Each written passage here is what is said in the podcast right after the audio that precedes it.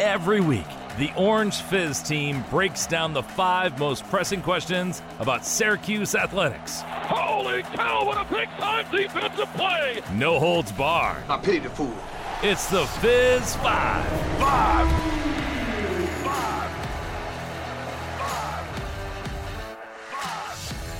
Well, it's cold here in central New York. We've reached that part of the year where you don't really want to be outside. You want to be doing something indoors. And, well, good thing Syracuse plays in a dome. Hello and welcome to this week's edition of Fizz 5 alongside Tyler Aitken. I'm Francesco Simone. And, Tyler, a lot of basketball going on on the men's side and especially on the women's side, too. This women's basketball team, I mean, we'll talk about it, but real, real cardiac Cuse esque playing a lot like the men's team has for the past few years with some nice big comebacks. But uh, man, the community is really rallying around this team, and nobody deserves it more than FLJ.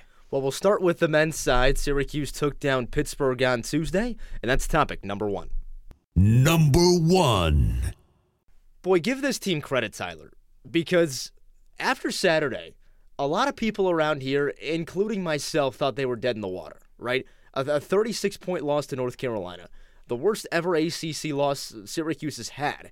To come back and, you know, beat a Pitt team who, you know, isn't very good, but is still a conference foe, is still kind of you know, comparable talent wise to you, on the road by 11 in a game you pretty much dominated the whole way, it's impressive.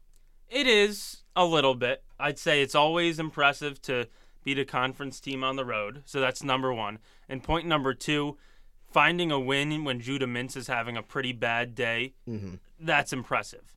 However, how often is this team going to go 10 for 17 on threes? Probably once again this season. So, like there's let's let's say Syracuse shoots its season average of 33% on mm-hmm. threes in this game. Yeah. And shoots the same amount of shots, the final score would be 58-57 Pittsburgh. Now, yeah. I understand that's a huge what if. I'm just saying unless Syracuse all of a sudden becomes a better three-point shooting team, you're not going to see many results like this. It's actually kind of funny because in the two games against Pitt, right, Syracuse wins both of them. But in the first one, Pitt goes 50% on free throws. And in the second one, Syracuse goes 59% on threes. So kind of wacky, kind of weird. It could have very easily gone the other way. You're right, Tyler. But the way it went both times was, you know, Syracuse beat a Pitt team that, if you look at the ACC standings down the line, you've kind of put them away, right? Because now you have a two game lead on Pittsburgh. So you can kind of, you know, put them into the category of we expect to now finish ahead of them, which, you know, in a conference like this, when you're trying to get that, you know, seven, six, maybe five seed, that's important. And there are some other uh, some other positives. I guess I've I came off a little too strong there, but Syracuse loses Naheem McLeod, needs somebody to step up rebounding wise. Judah Mintz, career high nine, nine boards. Rebounds. How yep. about it? Yep. Yep. Eight on the defensive end. And you know, it's going to take this coaching staff has talked about it really for a couple of years now. It's going to take everybody to rebound the basketball. It's a five man effort because, you know, when was the last time Tyler Syracuse had a center, a forward that you could say, all right, he's going to get 10 rebounds a game. Don't have to worry about it. All good. Keep going. We're going to dominate the glass. It's been a while, right? Eh, Jesse Edwards. Well, but even year. but even him though, like when they had Jesse, yeah, he'd get his eight per game. But still, as a team, consistently, part of that was playing the zone, right?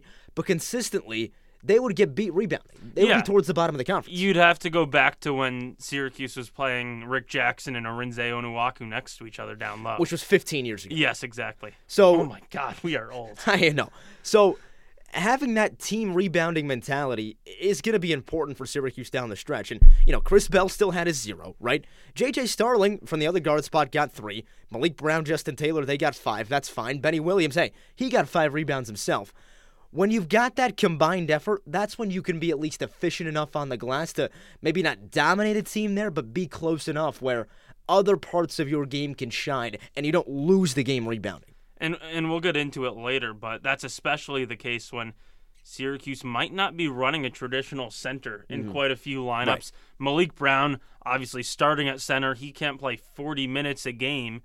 And Syracuse kind of tried to run some different stuff. Benny Williams yeah. got a few minutes down yeah. low. We'll wait till later to get too far into that, but general reactions mm-hmm. were did you like it? Eh it's Jim Boeheim had a quote a few years ago. I don't remember who it was about, but he said he was asked a question about why somebody was playing, and the answer he gave was we, was because by rule we have to have five on the court. right? That's kind of what it feels like with this backup center spot right now. Whether it's Peter Carey, whether it's Mounir Hima, whether it's Benny Williams playing the five. So yes, we'll get into that a little bit later, but it is very much a mess. And you know, as much as Naheem McLeod wasn't great at the start of this season, the fact that you lost him, now you don't have a backup center period. So it is certainly an issue for Syracuse going forward. But I want to focus on JJ Starling going back to this pit game because he has a couple of these every now and then, right? Where he's so efficient, he gets to the basket, he scores around the rim, 7 of 11 from the field, 17 points, picks up 3 rebounds, no assists, but hey, you can't have everything in life, right? If he could do this on a consistent basis, this team becomes a completely different animal. No, that, that's absolutely correct. And that's where, in the back of some Syracuse fans' mind, I'm sure they're like, well, what about Chance Westry? Yeah. And I'm not too much on that boat. I mean, how He's many not. I don't think he's coming back this. I think that's a pipe dream for this year. and how many minutes has he really played in his college career? I, He got. I mean, he played like ten games last year, got hurt, and hasn't played since. Exactly. So he, I, the I would much rather bank on JJ Starling becoming more consistent than any any other option, whether that be Chance Westry coming back or whether that be. I don't know, Justin Taylor moving to the two, Uh, yeah, I which I, think know we've had some colleagues advocate for that, but yeah, I mean JJ Starling, I, I just wish he could shoot. I, I remember watching him when he was younger, and he really could. And I don't want to speculate too much on what happened to his jump shot, but it's it's just sad that he doesn't have the same shooting stroke as he used to. Yeah, it's weird. And you talk about other options at the two. JJ Starling now for a second season is averaging double figures in the ACC. Syracuse does not have another option with that kind of pedigree, right? He was a former five-star recruit. So as maybe, you know, maybe you hope that JJ would be putting up 15 a game instead of 11 or 12, sure, right? But you look at Justin Taylor, you look at Quadir Copeland. I mean, pick anybody else off this roster, right? Kyle Cuffe. They're not going to give you the upside that JJ has. They're not going to give you. They're not even going to give you the consistency that JJ has. So, here, here's the question because there was a few week stretch where Mr. Copeland was, mm-hmm. You know, the man on campus. Sure. At the end of games, who would you rather see at the two? Are you on the JJ Starling side of things? Oh, I think they should both be on the court. okay. So, So then I think I think at the end of games right now, the lineup is Mintz, Starling, Copeland, Bell, Brown. I just with Bell not rebounding, and that's such a But big. Copeland can is the thing. Yeah. Copeland kind of plays a de facto four. It's a positionless lineup. I mean, that's very true. Uh, Syracuse is just gonna in, in ends of games this year. Syracuse is gonna be a very pick your poison type of team where you can't have everything. You have to pick having a com- competent offense out there or having size out there to play defense. But that group's not gonna do much on offense. I mean, you're not going to have very many moments this year where you have a player on the court who's over six foot eight. Yeah. Maliq Brown's not coming off very often. You're not playing Peter Carey and Mounir Hima a whole lot. Thank goodness. So right. So for the most part, you're gonna have to deal with the smaller lineup, and you know if Justin Taylor's not scoring, yeah, Chris Bell isn't gonna get a whole lot of rebounds. He's not gonna play great defense, but you can have Copeland do that. You need somebody who can shoot. No, you're absolutely right. And uh, overall, a, a good win for Syracuse. I'm just not convinced it's going to mean all that much with how bad Pitt's become. I mean, a few weeks True. ago, we thought Pitt was a solid ACC team, middle Right. of the road, and obviously they've had a really tough ACC schedule. But one and five is pretty ugly. So is. Syracuse is going to have to pick up some other wins because a sweep over Pitt probably doesn't mean as much as we thought. That was a that was a quad one win for about what six hours. Then the new NETs came out, and all of a sudden it was quad. Oregon two, so- moved back to quad one. We'll Right. see how that goes. Lost last night though, so they're probably right back down. It's a whole. It, the quad system is pretty stupid in my opinion, but it's what we got, and we go with it. Yeah, yeah, I, I agree. It's the fact that people make decisions in March based off, like, you're telling me the 74th team on the road It's is so worth much just than- as much as a 25th team at home? It's worth just as much, and God forbid that 74th team drops down to 76, then it's then it's worthless. Yes, correct. That's meaningless, completely meaningless. All right, well that's the Pittsburgh game. Syracuse beat Pitt 69-58, season sweep of the Panthers. You always love to see that as a Syracuse fan. And now let's get into that whole backup center conversation, which is certainly an interesting one, and it's also topic number two. Number two. So after the pit game, Adrian Autry announced that Naheem McLeod out for the season, had foot surgery, not going to play again this year. So that leaves Mounir Hima, Peter Carey Tyler, and I suppose Benny Williams at Syracuse's backup centers right now. If you told me when he was suspended at the start of the season that Benny Williams would Be be, getting run at center, oh my goodness, I wouldn't believe you. You know what? The way this season has gone, I you know I buy it. Why not, right?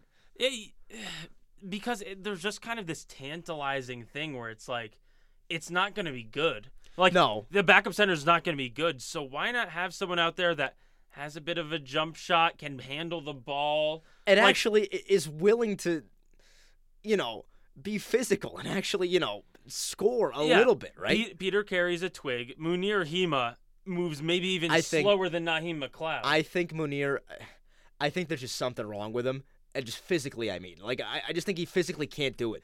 Yeah, maybe. I, I think he's actually injured. Like, what else could be the? He's he he was explosive last year. He was athletic. He was blocking shots, and this season he looks like he looks like Bourama Sidibe post ten knee surgeries. Oh, uh, yeah, I mean, like I am not trying to make fun of the guy. I'm No, really you're not. right. It's just it's it's unfortunate to see. Carey and Hima shouldn't really touch the floor. Maliq Brown's going to have to go out. And it's like, that's the thing.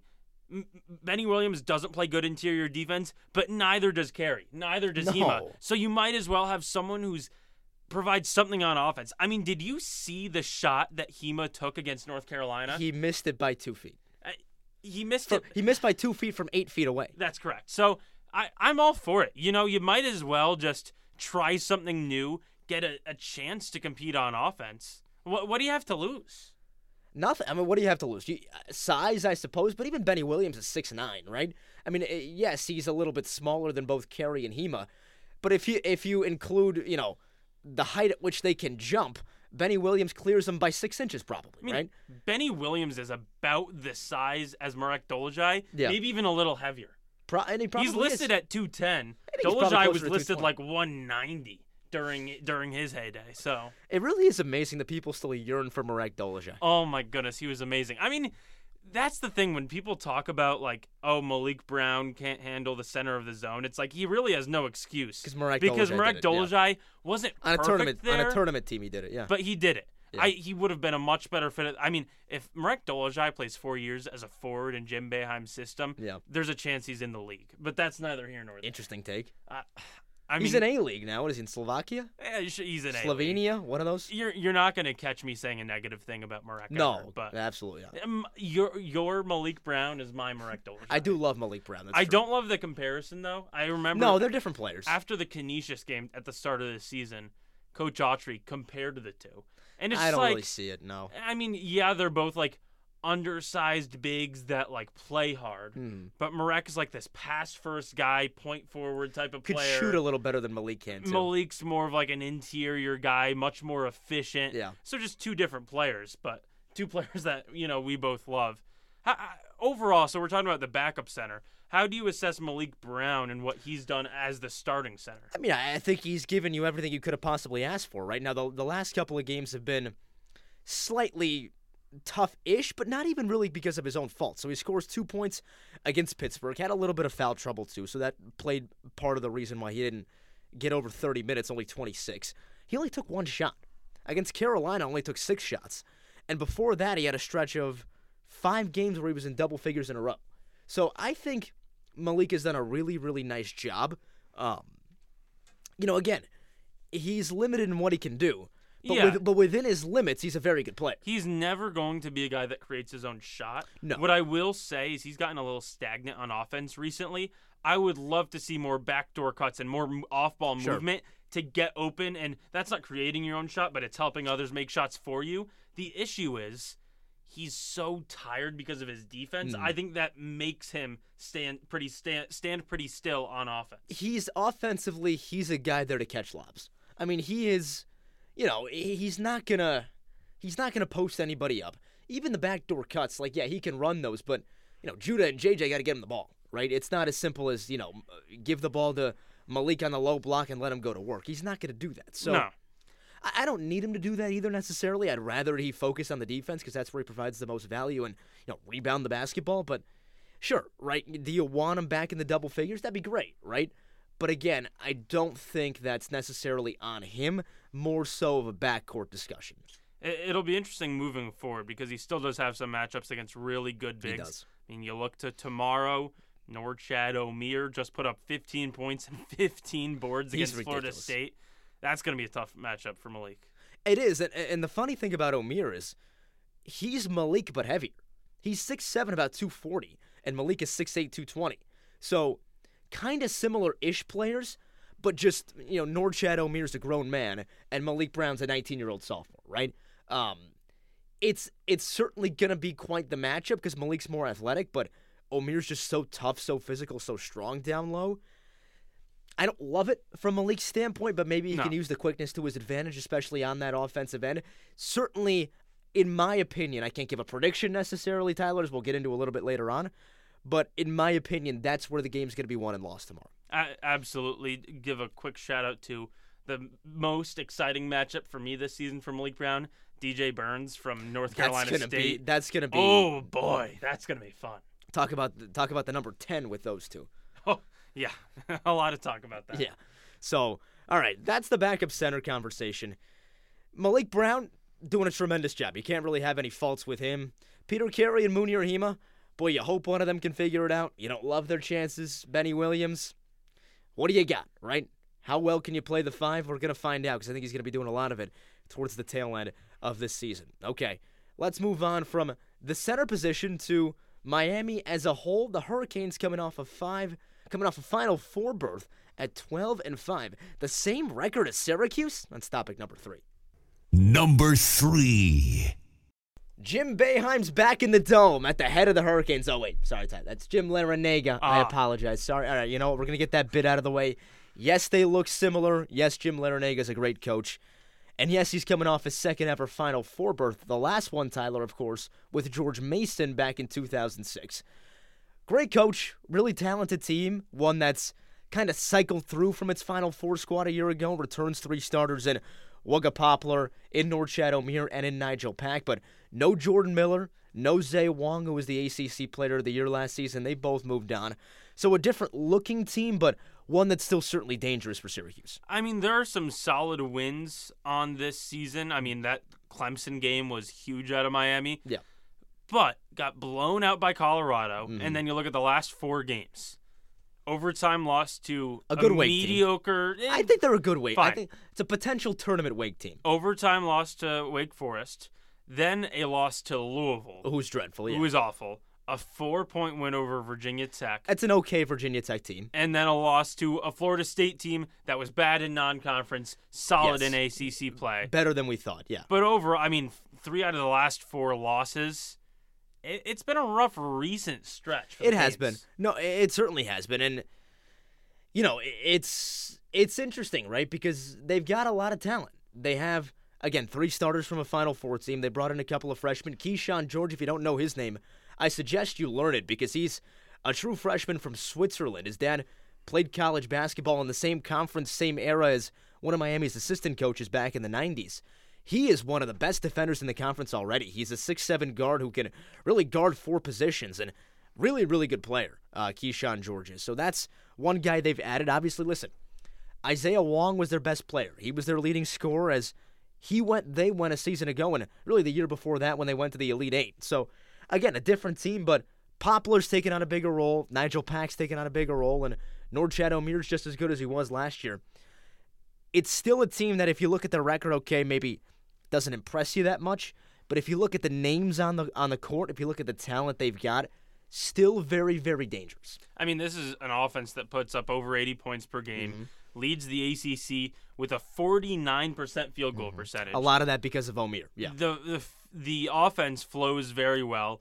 The defense is just kind of mediocre, middle of the pack. Mm-hmm. They limit three point shots pretty well, but this is a Syracuse team that wants to drive to the hoop, score inside, Mm-hmm. and that's probably where Miami's biggest weak point has been, which Yeah. is guarding two point shots. Mm-hmm. So, I mean, Syracuse certainly has a shot. I believe KenPom has Syracuse projected to be like a one point winner or something. Yeah. So it, it should be a close one. No, I I think at home this is very evenly matched. I think Syracuse having that dome advantage, having it be a noon game, I think is probably not ideal because from what I've, I've heard about this team, they prefer to play night games because they like to sleep in.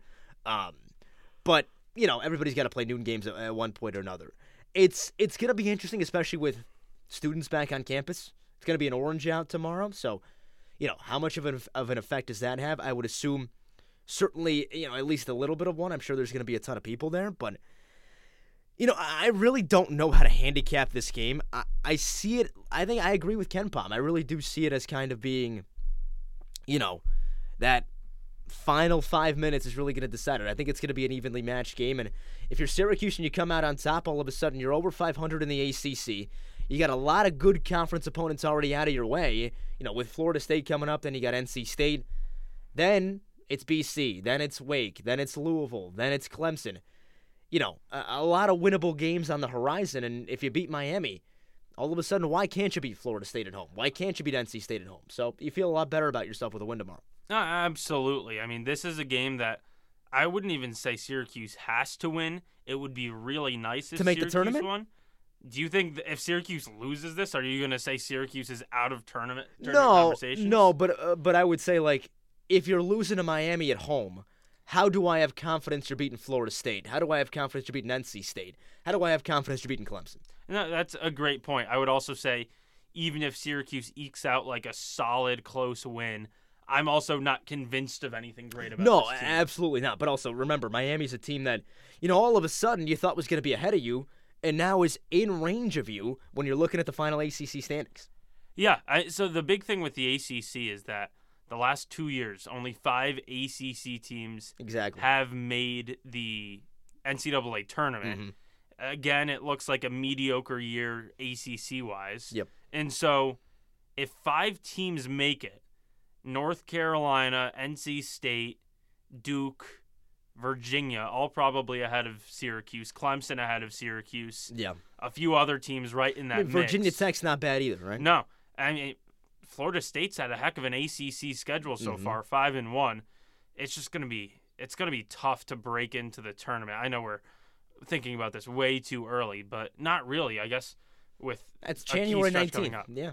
Yeah. So it's certainly going to be interesting. I think a win over Miami would go a long way. And then you got a couple more big ones, right? With Florida State and NC State coming up next week. So that's tomorrow's game. Syracuse and Miami. Noon tip off inside the dome. We'll have you covered as always at theorangefizz.com. Tyler, that's you, yes? Yes, I will be. I will be there at the game. I can't wait to see you there. All right. That's topic number three. We move on to topic number four. Boy, this Syracuse women's team is really, really good. Number four.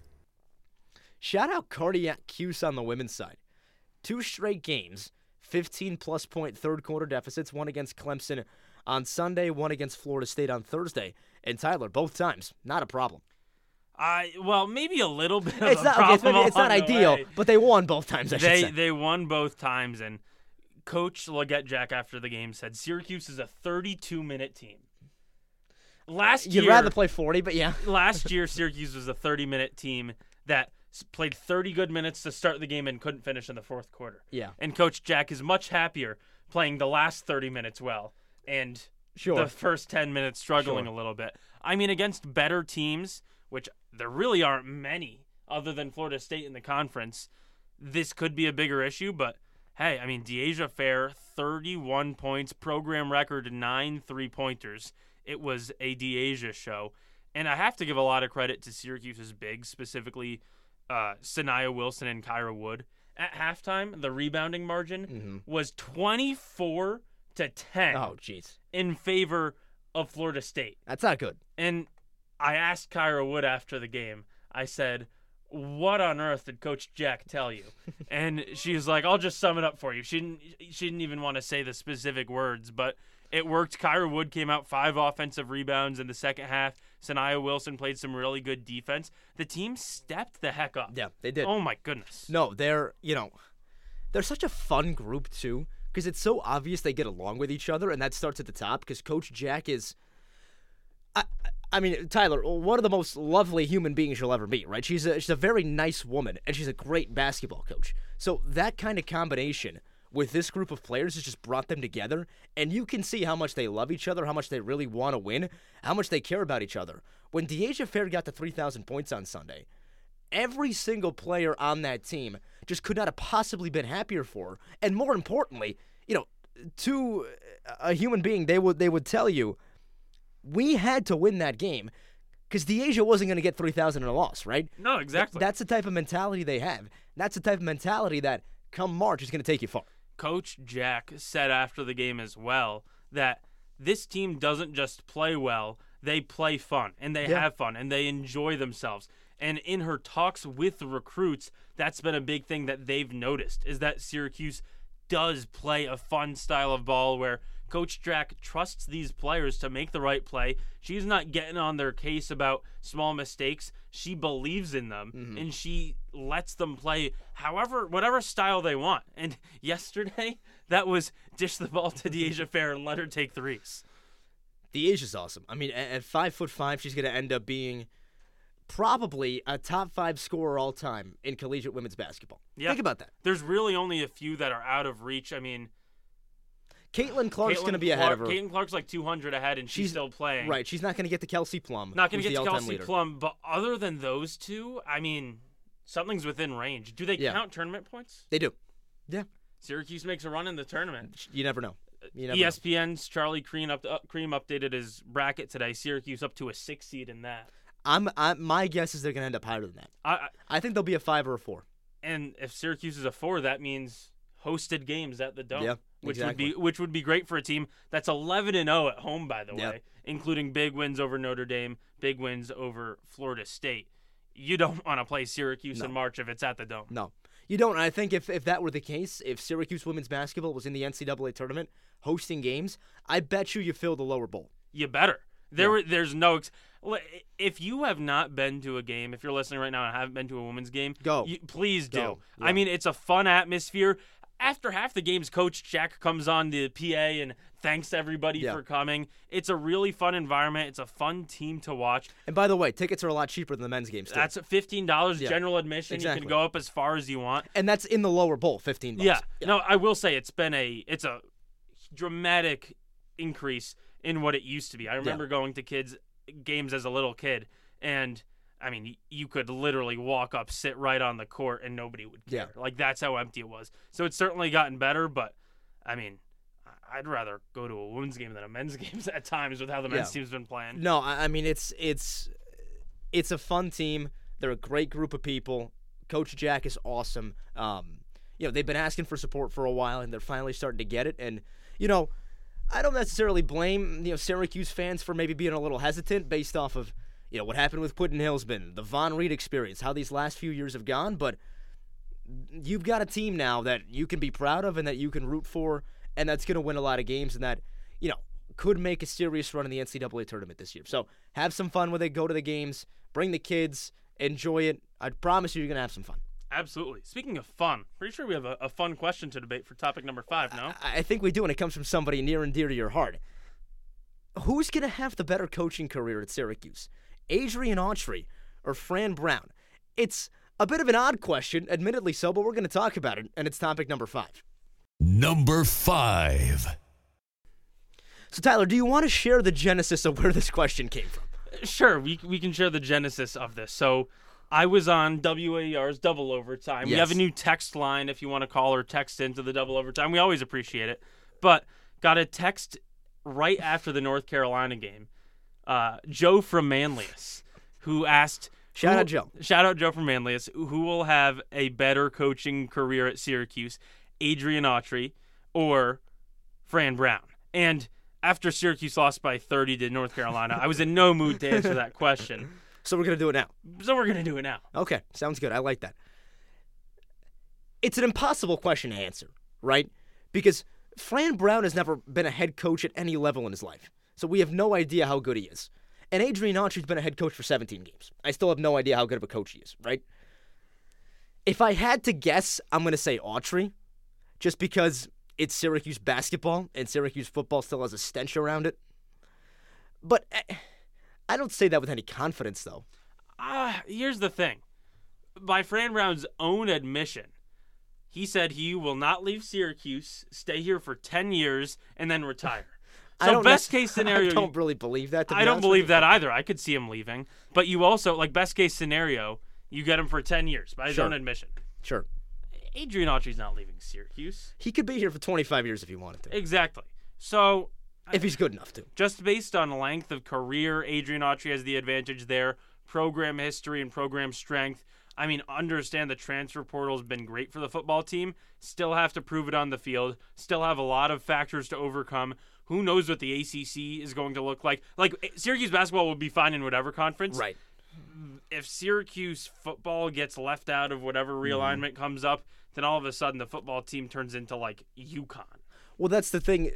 Is the, is a great point right there because, say the ACC div- dissolves, right? Which, at some point, I would guess in the next decade to 15 years is going to happen. Syracuse basketball, you know, its lifeline is the Big East, right? If all else fails, it'll end up back in the Big East, and it'll be fine. People will be thrilled about it, right? Syracuse football, I mean, they could be in the doldrums. Who knows where they're going to be? Are they going to be in the American? Are they going to be an independent? What's going to happen to them, right? Because who's going to want them? that makes recruiting hard. That makes Right. funding hard with TV deals. I mean, there's just so many variables with the football team. I mean, I guess maybe you could argue football under Brown has the higher ceiling. I, I don't think so. That's though. not even true either. I, I think it would just feel like even if Fran Brown has one year of solid of a, like Yeah. a 10 win season, just because of how bad the football team's been over the last few decades, it'll feel better. correct. Like that's the thing when Syracuse makes the tournament, even after a you know down ten years, it's more of like a sigh of relief than Right. it is genuine excitement. right. If Syracuse football makes a twelve team college football playoff, Oh my goodness. oh my! I mean, Marshall Street might burn up. Like what? I I, I don't know how Syracuse would react. So, I, I think we have to go Autry. I agree, but it, it, you are right though. The the standard for Fran Brown, the bar he's got to clear is really low. It is, though. I will say some Syracuse fans are turning that, raising that bar a little too early. Yes. I understand Syracuse has brought in a lot of great recruits, but it is dangerous to have all these high expectations when you've got a first year head coach, have to meld all these players together in a cohesive offense. You have to, like, there's just so many factors. Give him some time. Mhm. I would say give him to his third year to make any judgments because first year is the first year. Second year might be the hardest schedule in Syracuse football history. Then the third year is finally when he should be settled and mm-hmm. have maybe his first set of recruits, high school recruits, actually mm-hmm. getting minutes. But yeah, no, I mean, I, it would be great if Brown would be better than Autry, but I do have a little bit more faith in Autry. That's probably a lot of a lot due to Boeheim's credibility that he imparted mm-hmm. onto him. But And also, Autry's got the structure for him, right? He's still got GMAC. He's still got Allen Griffin. And I'm a big fan of Brendan Strawn. So I think his coaching staff is really, really good. And it's also, you know, three of the four of them have been here for half a decade plus, right? you're telling me the uh, New York Giants running backs coach doesn't do anything for you? Doesn't move the needle? Listen, he might be terrific. I have no idea, but you know, know. they they they have no familiarity with each other. It's a completely new group. Whereas Syracuse basketball, it's kind of you know, to borrow a phrase from Dino Babers, La Familia Ohana for the last however many years. It's kind of just continuing. So, Yeah, you're absolutely right.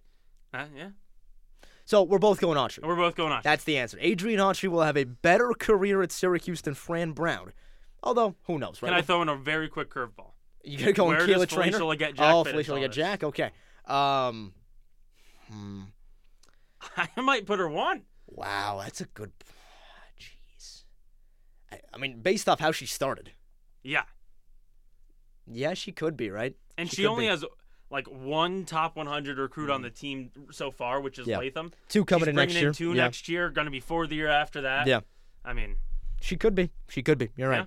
All right. Well, that's Fizz five on this. What is this? The third week of January. yes. All right, Syracuse basketball 12 and 5, 3 and 3 in the ACC.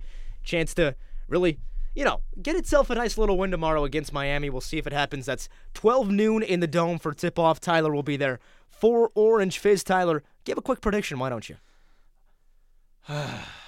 I'm going to go Miami 77, Okay.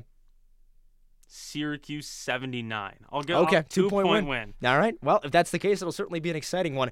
He'll have it all over Twitter, X, whatever you want to call it, at Orange Fizz or theorangefizz.net. You'll have a Twitter space and all of it after the game as well, and I might even hop on it after the game. You Who knows? should. I, think, Ethan is as well. I think I'm sure he will be. All right.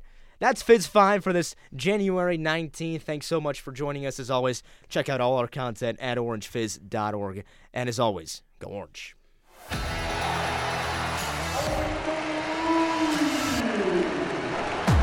And that's your Fizz 5. Listen next week. Subscribe, rate, and review. This has been an Orange Fizz production.